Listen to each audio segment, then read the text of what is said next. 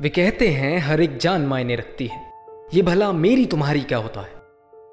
मेरे दोस्त, शायद तुम मुझे बरगलाने की कोशिश कर रहे हो।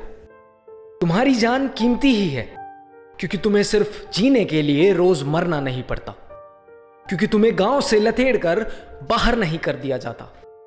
तुम्हारी हत्या नहीं होती दर्जनों के हिसाब से अगर बगावत करो तो।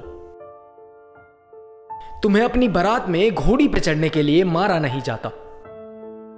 तुम्हारी जान कीमती ही होगी शायद, क्योंकि तुम्हारी बस्तियाँ मैंने कभी चलती नहीं देखी।